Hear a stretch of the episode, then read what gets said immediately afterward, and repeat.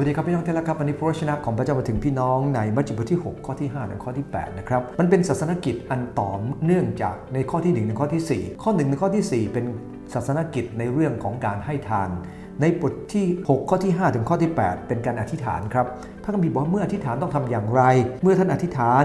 อย่าเป็นเหมือนคนหน้าซื่อใจคด เขาชอบยืนอธิษฐานในธรรมศาลาและตามถนน เพื่อว่าคนทั้งปวงจะได้เห็น เราบอกความจริงแก่ท่านว่าเขาได้รับบำเหน็จของเขาแล้ว ฝ่ายท่านเมื่ออธิษฐานจงเข้าไปในห้องชั้นใน และเมื่อปิดประตูแล้ว จงอธิษฐานต่อพระบิดาของท่าน ผู้สถิตในที่ลี้ลับและพระบิดาของท่านผู้ทรงเห็นในที่ลี้ลับจะทรงโปรดประทานบำเหน็จแก่ท่าน แต่เมื่อท่านอธิษฐานอย่าพูดพร่อยๆ ซ้ำซาก เหมือนคนต่างชาติกระทำ เพราะเขาคิดว่าพูดมากมายหลายคำพระจึงจะทรงโปรดฟัง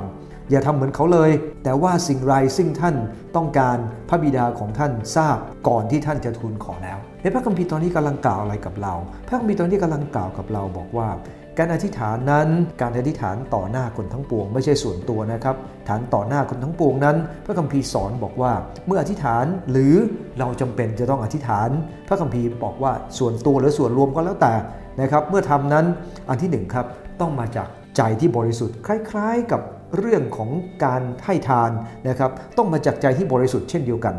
ในข้อที่ 5ฟอริสีชอบยืนตามที่ ต่างๆนะครับในที่คนอื่นเห็นได้ชัด เพื่อจะเป็นจุดเด่นในสังคม เพื่อจะอวดว่าพวกเขานั้นเป็นคนที่รักพระเจ้า วันนี้หลายคนเหมือนกันครับ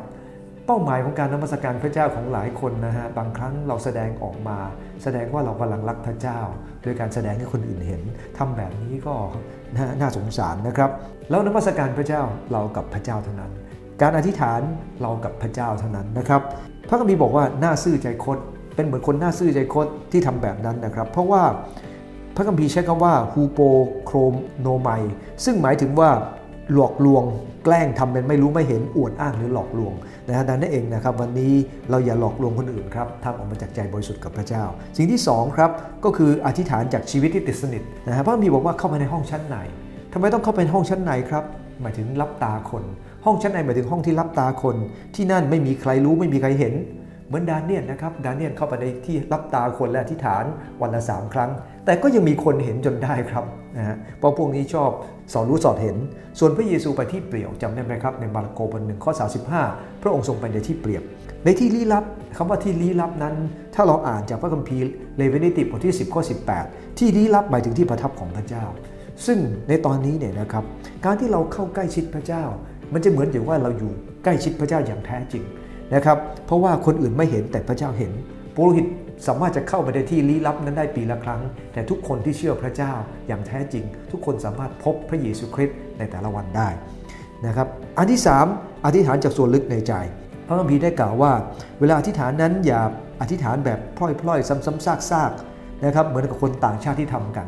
ในบางครั้งเหมือนกันนะครับ เวลาที่เราอธิษฐานตามอย่างพระองค์ทรงสอนในมัทธิวบทที่6ข้อที่9นี่ยนะครับ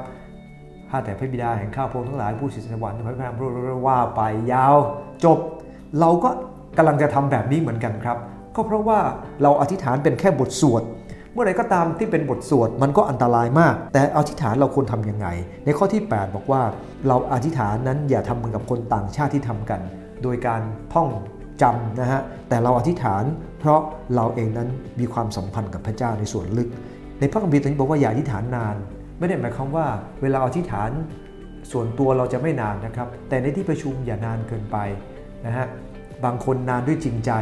นะฮะเพราะว่ารักพระเจ้าจริงๆนะฮะผมผมมีผู้อาวุโสหลายคนในโบสถ์อธิษฐานนานมาก จนเพื่อนหิวข้าวหมดเลยนะครับนะเราต้องยอมรับความจริงว่ามีคนประเภทนั้น แต่ขณะเดียวกันก็มีพวกที่อวดตัวเอง แต่ก็ตามครับอธิษฐานในที่ประชุมอย่านานเกินไป เพราะว่าคนหิวข้าวก็มี และคนที่รู้สึก รู้สึกว่าเราอวดตัวก็มีดังนั้นเองเราต้องขอพระเจ้า อธิษฐานโดยไม่เสียแซงทำยังไงครับ อ่านจากใจบริสุทธิ์ มีชีวิตติดสนิทและมาจากส่วนลึกในใจขอบใจครับ